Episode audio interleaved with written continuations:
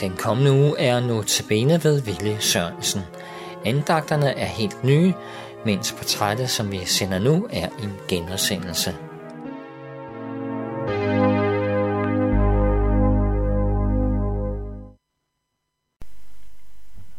Så siger vi velkommen til denne uges Nota Bene-portræt på Københavns Nærradio. I teknikken sidder Jan Nørgaard, og her i studiet sidder jeg, jeg hedder Viggo Vive, og så har jeg med mig på en uh, telefonlinje uh, Willy Sørensen, som skal holde den næste uges Nota Bener. Uh, øh, Willy, jeg vil uh, begynde med at spørge Øh, selvom du tidligere har lavet udsendelser for os her på Københavns Nærradio, så vil jeg begynde, der, begynde med at spørge, kan du ikke lige fortælle os lidt mere om, øh, hvem du er, og hvad du beskæftiger dig med i øh, din dagligdag? Jo, det kan jeg godt. Øh, jeg er på vej til at blive pensionist. Jeg er fyldt 65 sidste sommer og har været på halv tid nu, så her det, det var sidste års tid, og går på fuld pension her til 1. august. Jeg har været missionær i Mission i 43 år, og så har jeg arbejdet øh, i Sømandsmissionen en periode og i K5 Soldatermission i min helt pure ungdom. Jeg er kontoruddannet og har taget handelsskoleeksamen i Vestjylland, da jeg var inden jeg blev soldat. Så det er sådan set min livshistorie. Jeg er gift og har fået fire børn, og øh, er far til otte, eller far til otte børnebørn. Hold da op. Ja. Willy, øh, jeg kan jo forstå, at du sådan har arbejdet inden for kirkelige øh, organisationer i, i mange, mange år. Ja.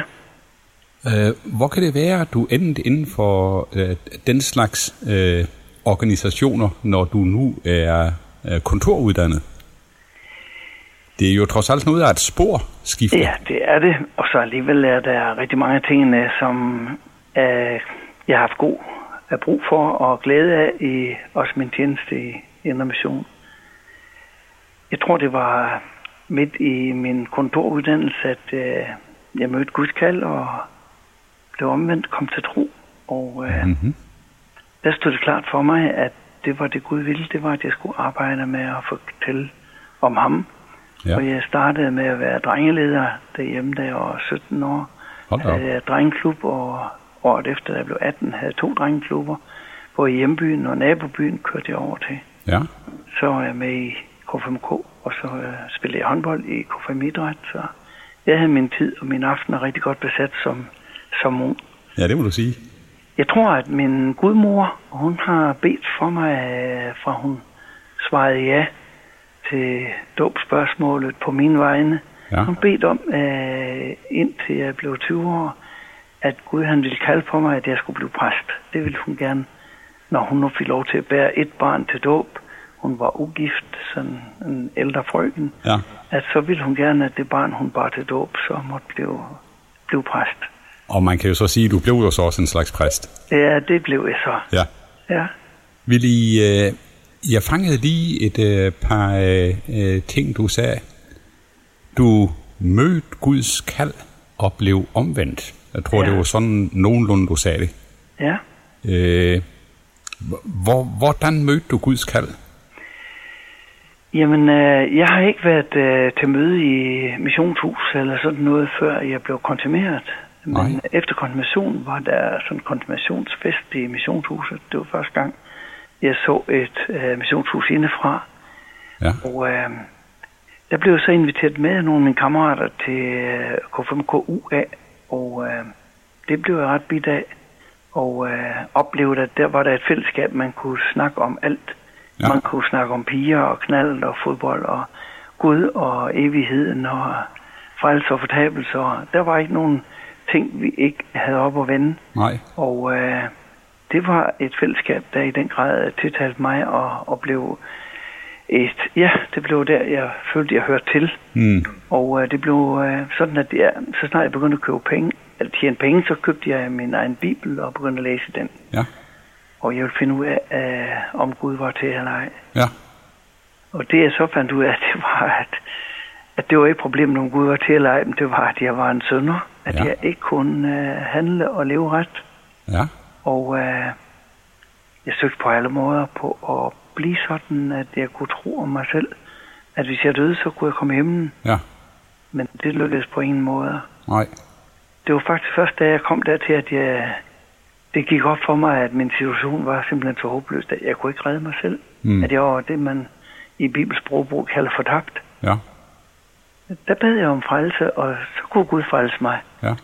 Så længe mennesker vil redde sig selv og have en forhandlingsløsning og finde ud af at betale et eller andet og få frelse, så, øh, så bliver det ikke rigtigt til noget. Nej.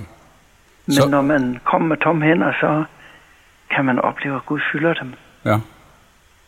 Så Willy, hvis jeg forstår dig ret, så øh, da du begyndte ligesom at beskæftige dig med Bibelen, så, så mødte du ikke bare nogle, øh, nogle øh, bogstaver, men øh, de bogstaver, de blev på, ligesom på en eller anden måde adresseret helt sådan helt personligt til dig, eller hvad? Det må jeg sige, at det gjorde det, ja. Ja. Øh, Bibelen øh, blev for mig Guds ord. Ja. Guds ord til mig. Og øh, jeg fik mit liv under, under anklage og taget op til revision, må jeg sige. Ja. Og det er også det, der kommer til at præge de andagter, jeg skal holde i ugen her. Ja. Øh, på en måde bliver det lidt af det, at Jesus er Guds svar til os, både når vi er søgende og tvivlende og trætte og fortabte og tørste og Mm. mm. længe så kæmper med tro og tvivl og anfægtelser og så videre. Ja. Så det, det er det, det min andagt er bygget op omkring. Det lyder rigtig spændende. Ja. Willy, øh, jeg sidder og kommer til at tænke på, er det ikke noget med, øh, du har skrevet en bog, eller der er skrevet en bog om dig? Jeg har selv skrevet min uh, levnedsbeskrivelse her, da jeg blev uh, 65 og havde Ja. 40 års jubilæum. Ja. Så uh, fik jeg opfordring til at skrive, Ja, og det gjorde jeg i løbet af nogle få måneder, skrev jeg min livshistorie ja, på 250 sider, og den er udgivet på Luses forlag. ja, Den hedder Jeg fik det. ja, Og det er en forkert titel, har jeg fundet ud af, fordi det burde at være, Jeg får det. ja. Fordi Gud stoppede ikke med at give mig, dengang jeg var færdig med bogen. Nej, Han bliver ved og velsigne. ja, Det, det har dejligt. været spændende og rigt øh, at være i tjeneste i Guds rige. Ja. Så jeg kan jo så sige, at øh, hvis øh, øh, de, der lytter til Københavns Nærradio, gerne vil høre lidt eller vide lidt mere om Willy Sørensen, så er det altså muligt at købe en bog, han har skrevet. Bogen er udgivet på, øh, på Loses forlag, og den kan købes i Bethesdas boghandel inde i Rømersgade nummer 17. Det kan den, ja. Se, Willy, så fik jeg også øh, gjort lidt reklame for din bog. Det var da fint, ja. Ja, ikke? ja, tak. Og øh, så vil jeg ellers bare endnu en gang sige tak, fordi du vil medvirke med nogle Notabene udsendelser her i Københavns Nærradio. Det glæder vi os over. Og så glæder vi os til at høre, hvad du har at sige til os i dine andagter.